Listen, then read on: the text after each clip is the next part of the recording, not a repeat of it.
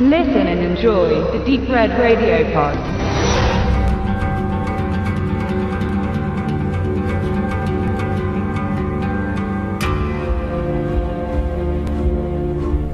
Im Jahr 2007 lief im Zuge des Venedig Filmfestivals eine Retrospektive mit Spaghetti Western, ausgesucht von einem ihrer größten Bewunderer, dem amerikanischen Neuzeit-Kultregisseur Quentin Tarantino.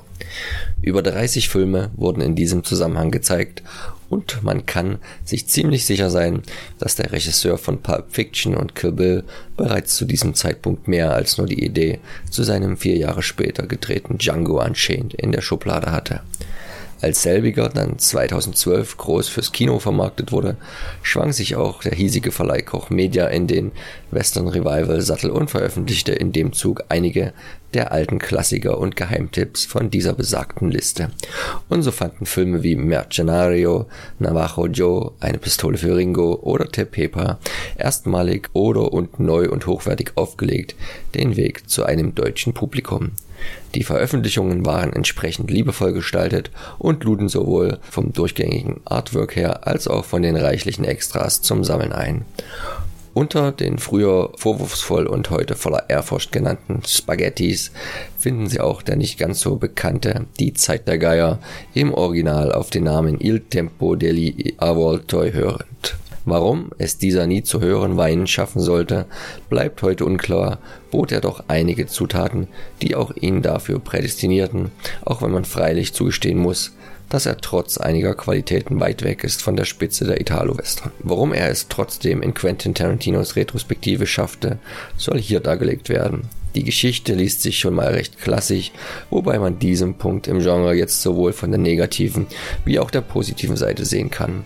Einerseits wusste man, was einen erwartet, andererseits war die Variation der wenigen Genre-Leitmotive oft Rache, Rache und nochmal Rache, selten sehr groß und so entschieden oft die weiteren Zutaten über das Standing des Streifens in der Gunst der Zuschauer.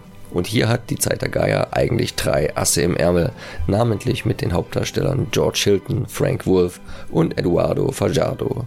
Dem Trio ist es gemeint, dass sie sowohl vorher und im Falle des gebürtigen Uruguayers Hilton vor allem danach kaum aus dem Genre und dem italienischen Film im Allgemeinen wegzudenken gewesen waren. Denn neben einer ausgedehnten Giallo-Karriere spielte der ehemalige Theatermime bereits in Fulcis Django, sein Gesangsbuch war der Colt, an der Seite von Franco Nero und später noch in unzähligen Namensvettern und Variationen des sargziehenden Rächers. Dabei hat er seine Rolle meist eher humoristisch angelegt und tendierte insgesamt als Schauspieler mehr zur Komödie, wie er in einem Interview im Bonusmaterial auch offen zugibt. Und auch der hier von ihm bereits zum wiederholten Male dargestellte Charakter Kitosh, seines Zeichens Viehhüter und Weiberheld, trägt zunächst eher fröhliche und lockere Charakterzüge. Genau wie seine Libido, die ihn ein ums andere Mal in unangenehme Situationen bringt, wenn er sich beispielsweise trotz eigenem Eherings mit der Dame eines Kollegen vergnügt. Dann setzt es schon mal ein paar maßregelnde Hiebe seitens des Chefs Don Jamie Mendoza. Trotzdem wird dies innerbetrieblich noch als Kavaliersdelikt abgestempelt, bis allerdings auch die Madame des Big Boss unserem Kitosh schöne Augen macht und diesen in eine wesentlich brenzligere Situation bringt. Denn spätestens jetzt ist Schluss mit lustig und der liebe Mann wird nach allen Regeln der Kunst gefoltert und verprügelt und schafft es nur knapp seinen Peinigern und dem Strick zu entkommen. Mendoza ist aber fleißig auf der Suche. Gespielt wird dieser von Eduardo Fajardo, der allen Fans als sadistischer Major Jackson aus Corbucci's Django bekannt sein sollte.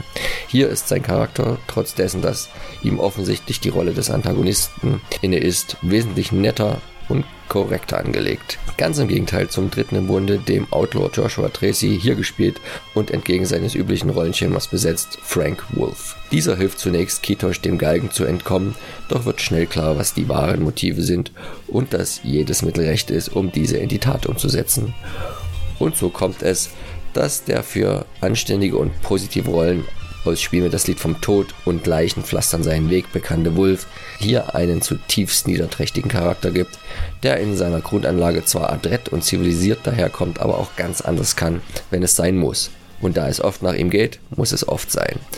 Anders ging es mit Zeit der Geier auch bei Regisseur Nando Cicero zu, der insgesamt nur wenige Ausflüge ins Genre machte und da ein Mitstoßgebet für drei Kanonen und Kugeln tragen keine Unterschrift nur noch zweimal zurückkehren sollte, bevor er sich dann ausgiebig der schlüpfrigen italienischen Komödie widmete, bevor seine Karriere Anfang der 80er Jahre bereits wieder endete. Gingen diese Filme humoristisch oft unter die Gürtellinie, so landete Il Tempo degli Avvoltoi dafür kräftig in der Magengrube, denn was und wie Cicero hier inszeniert ist zutiefst sadistisch und grausam, vor allem für damalige Sehverhältnisse, selbst in einem rauen Genre wie dem Italo-Western. Dabei ist es gar nicht so sehr die grafische Darstellung der Gewalttaten, welche man schon damals deutlicher erlebt hatte, sondern der kompromisslose und keine gefangen machende Umgang der Charaktere miteinander. Vor allem Frank Wolfs Rolle zeigt hierbei keinerlei Skrupel, Gott und die Welt hinterrücks und unbewaffnet ins Jenseits zu befördern, sofern es nur seinem Plan zugutekommt, egal ob Mann, Frau oder Priester, alles und jeder frisst Blei und man muss fast froh sein, dass das Drehbuch keine Rollen für Kinder vorsah. George Hilton wiederum spielt wie immer etwas humoristischer und wächst mit seinem Charakter hingegen Richtung Filmende zum ernsten und anständigen Cowboy. So bleibt trotz der sich gut entwickelnden Charaktere ein Film, der den Ton nie so richtig trifft, auch irgendwo durch den jazzig swingenden Soundtrack aus der Feder des Musikers Piero Umiliani. Immer ein beschwingendes Gefühl vermittelnd, während gleichzeitig minutenlang im Modus 10 gegen 1 verprügelt wird oder in großer Überzahl Feinde reihenweise und systemisch niedergemäht werden. Das ist alles gut und einfallsreich von Kameramann Fausto Rossi eingefangen und erklärt am Ende doch recht gut, was Tarantino bewogen hat, aus mehr als 500 Italo-Western genau diesen mit in die Retrospektive aufzunehmen.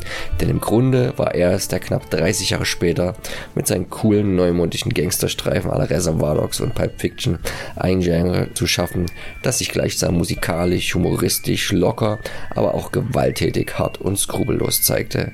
Und wer auf diese Mischung steht, der ist auch bei Die Zeit der Geier sicher recht gut aufgehoben.